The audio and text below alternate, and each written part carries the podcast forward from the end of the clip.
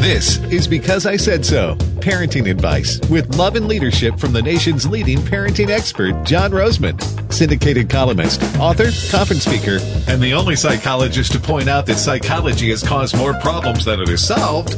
From American Family Radio, here's your host, John Rosemond. Welcome to the show, folks. It's called Because I Said So. I'm your host, John Rosemond. I am a family psychologist. Don't be fooled by that. Back to that in a second.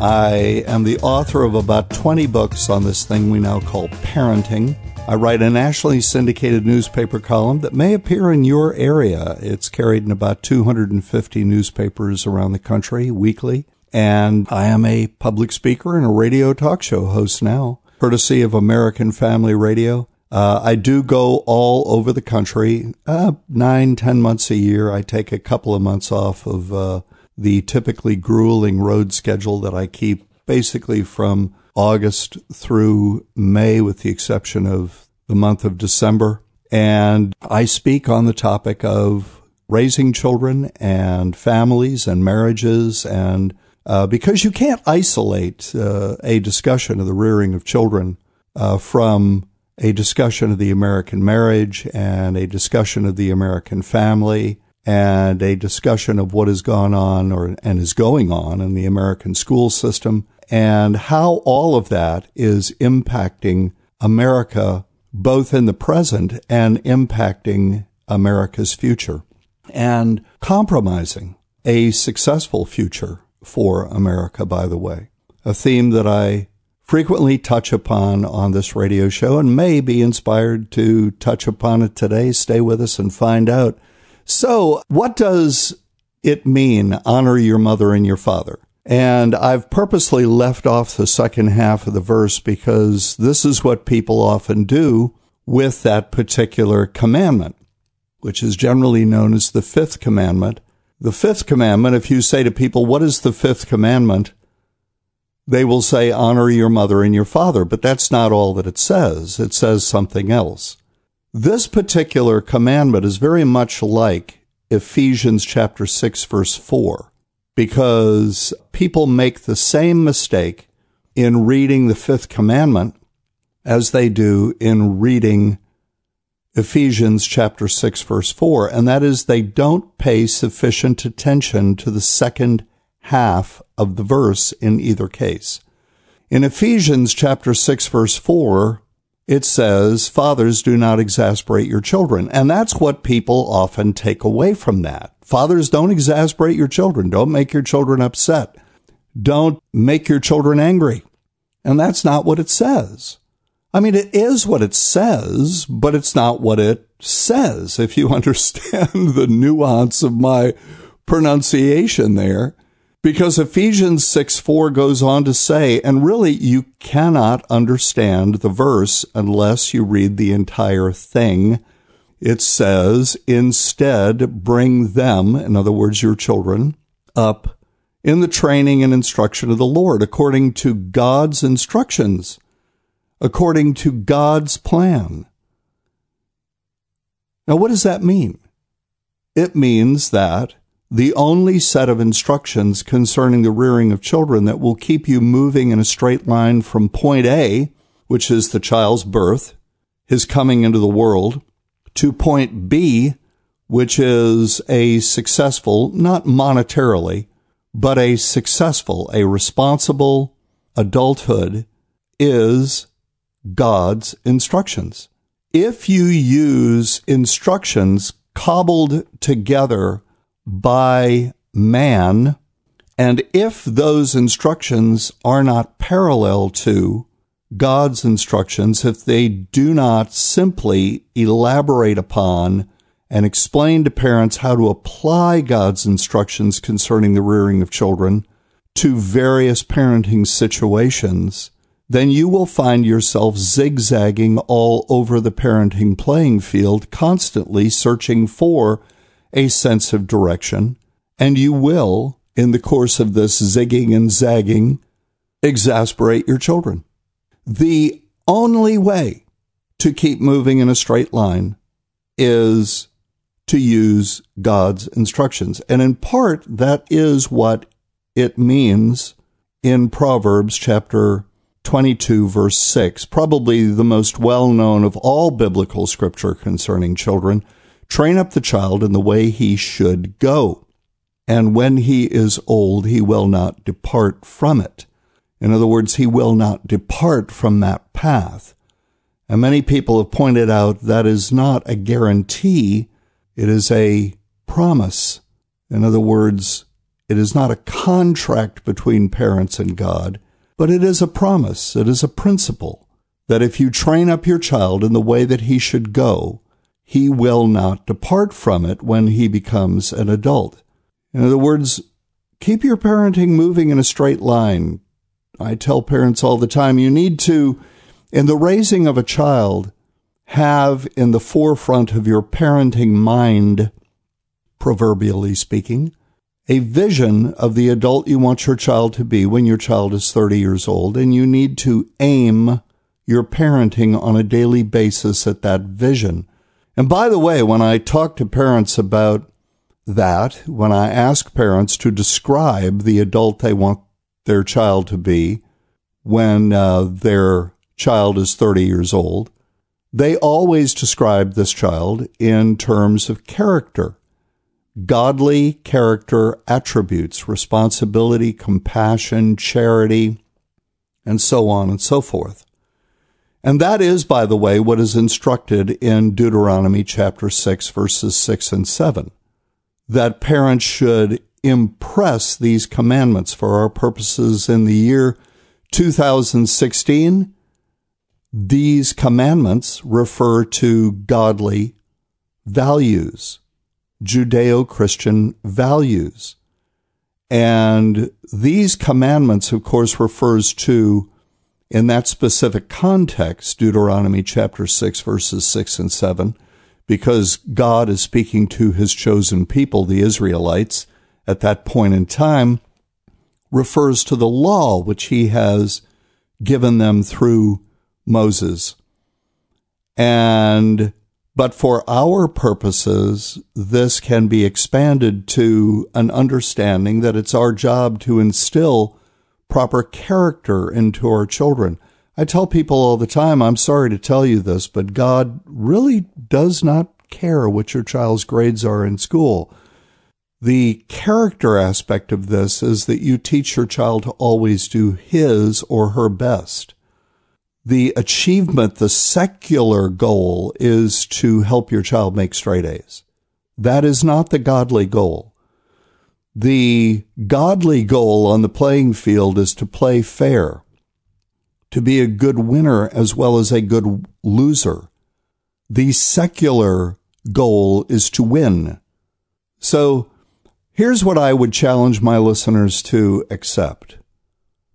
That even if you are a member of a Bible believing, gospel shouting, Southern Baptist, rooted in Scripture church, that it is likely that you have allowed yourself, where your children are concerned, to fall under the sway of secular parenting seductions.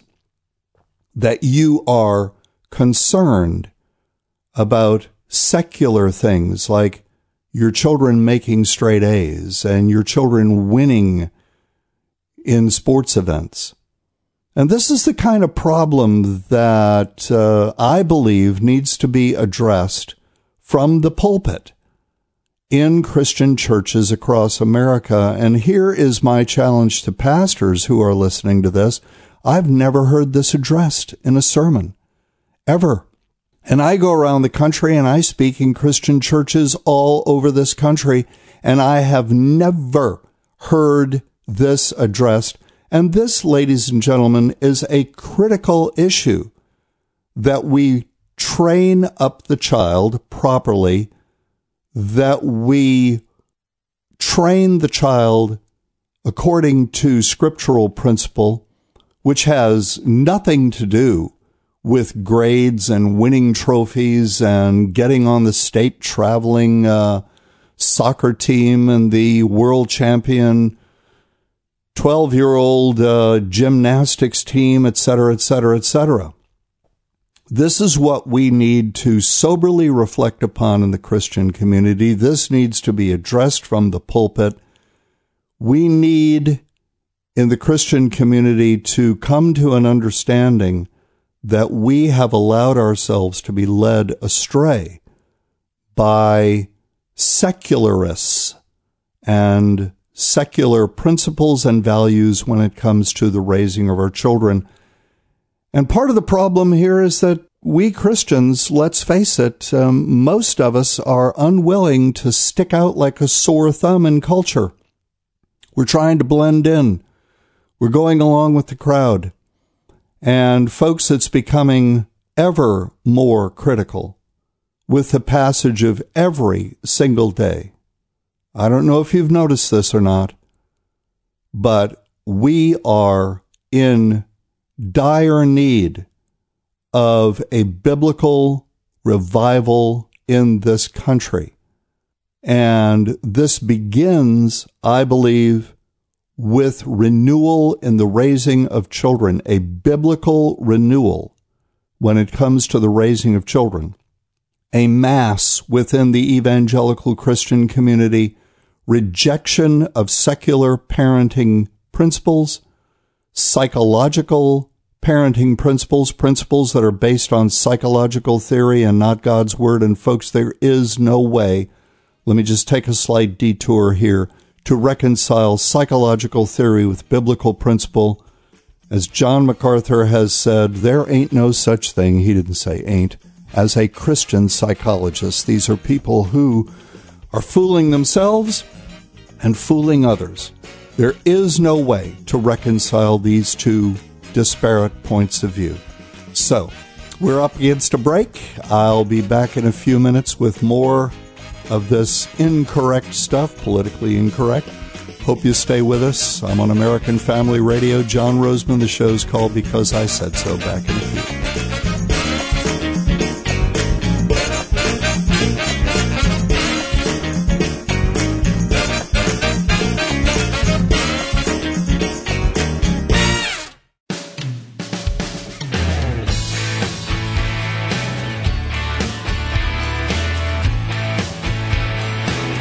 Welcome back to the show. Glad you've stayed with us. If you've just joined us, uh, I'm John Rosemond, your host, and the show is called Because I Said So. We're all about raising children. It's called parenting, but I, you know, I am not talking about parenting because parenting implies the word that this is a technology that can be mastered, and it is not. It is the raising of children. That is the way it is referred to in scripture. Training of the child, raising of the child, upbringing of the child. And so let's get it straight. I'm not talking about parenting in the sense that this is a quasi technology. I believe that that misunderstanding, in fact, foisted upon us by the mental health community in America, beginning in the 1960s, has caused tremendous problems for the American parent. So uh, let's let's talk about this uh, parenting thing now. Uh, bear with me, folks. I know I, I said I wasn't going to talk about parenting, but I want to talk about what it means and uh, that word. I want to elaborate on it because in elaborating on it, I hope to be able to clarify for you why American parents are having more problems in the raising of children than their great grandparents could have even envisioned. In the late 1960s, America came to a fork in the child rearing road and took the road never traveled. My generation, baby boomers who came of age in the 1960s, did what no generation in any culture at any time in history had ever done. To wit, we broke with the child rearing traditions of our foremothers and forefathers. When the time came, we refused to take the well worn child rearing baton from the prior generation and carry it forward. And as poet Robert Frost foresaw, although upside down, it has made all of the difference. The new parenting paradigm was driven by an odd hybrid of humanistic, behavioral, and Freudian theories. Now, this is an odd hybrid because academically, these three schools of psychological thought are in conflict. They are antagonistic to one another. And for decades, folks, arguments have raged, literally raged in academia concerning the validity, the respective validity of these three theoretical systems. I call this new hybrid, child rearing hybrid, driven by humanistic behavioral and Freudian theories, I call it postmodern psychological parenting.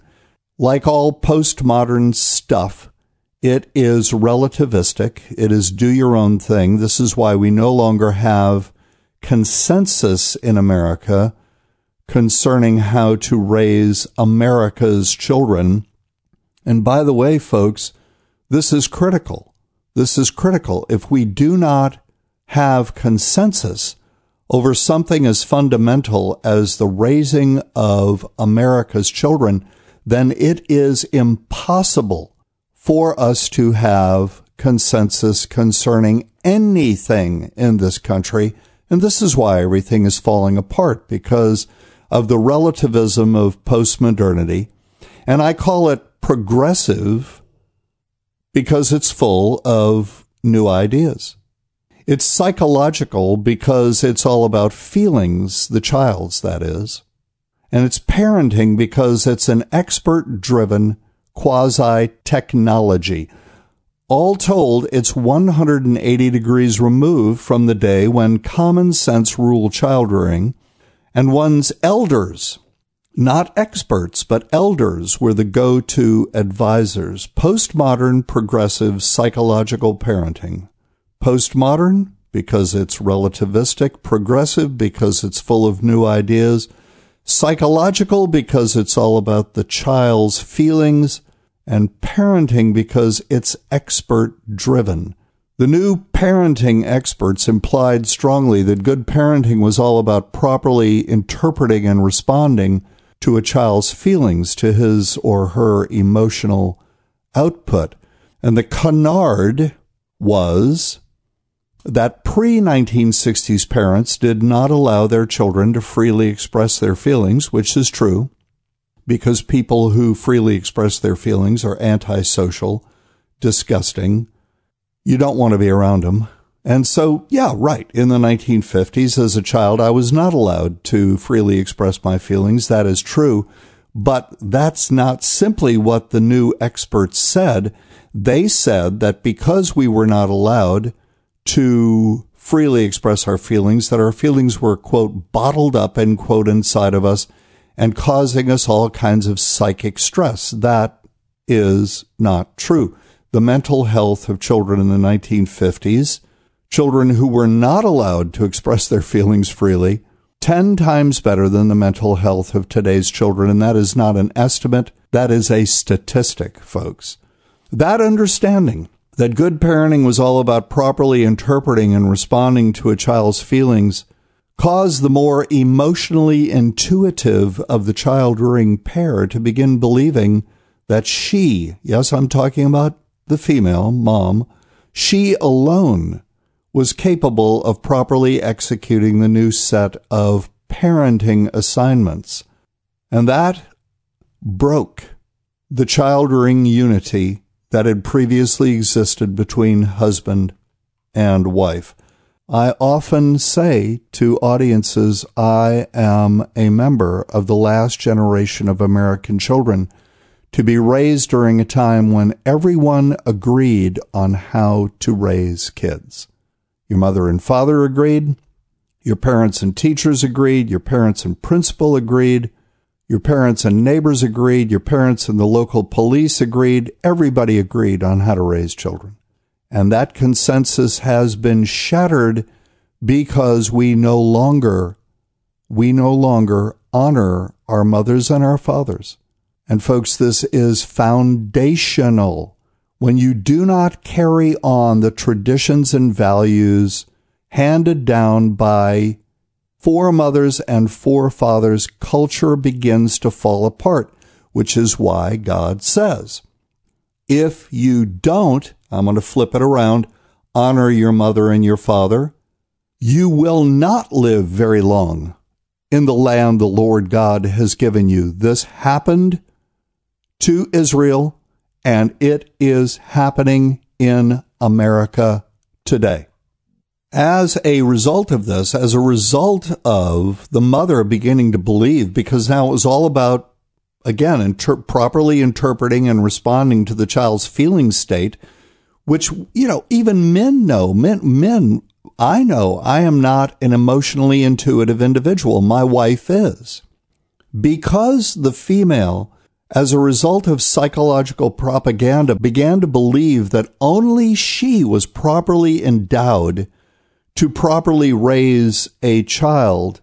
What was now, what is now, mothering, this new word, mothering, like parenting, fathering, became what raising a child had never before been except in unusual circumstances. It became stressful, anxiety and guilt ridden, frustrating and exhausting for the female.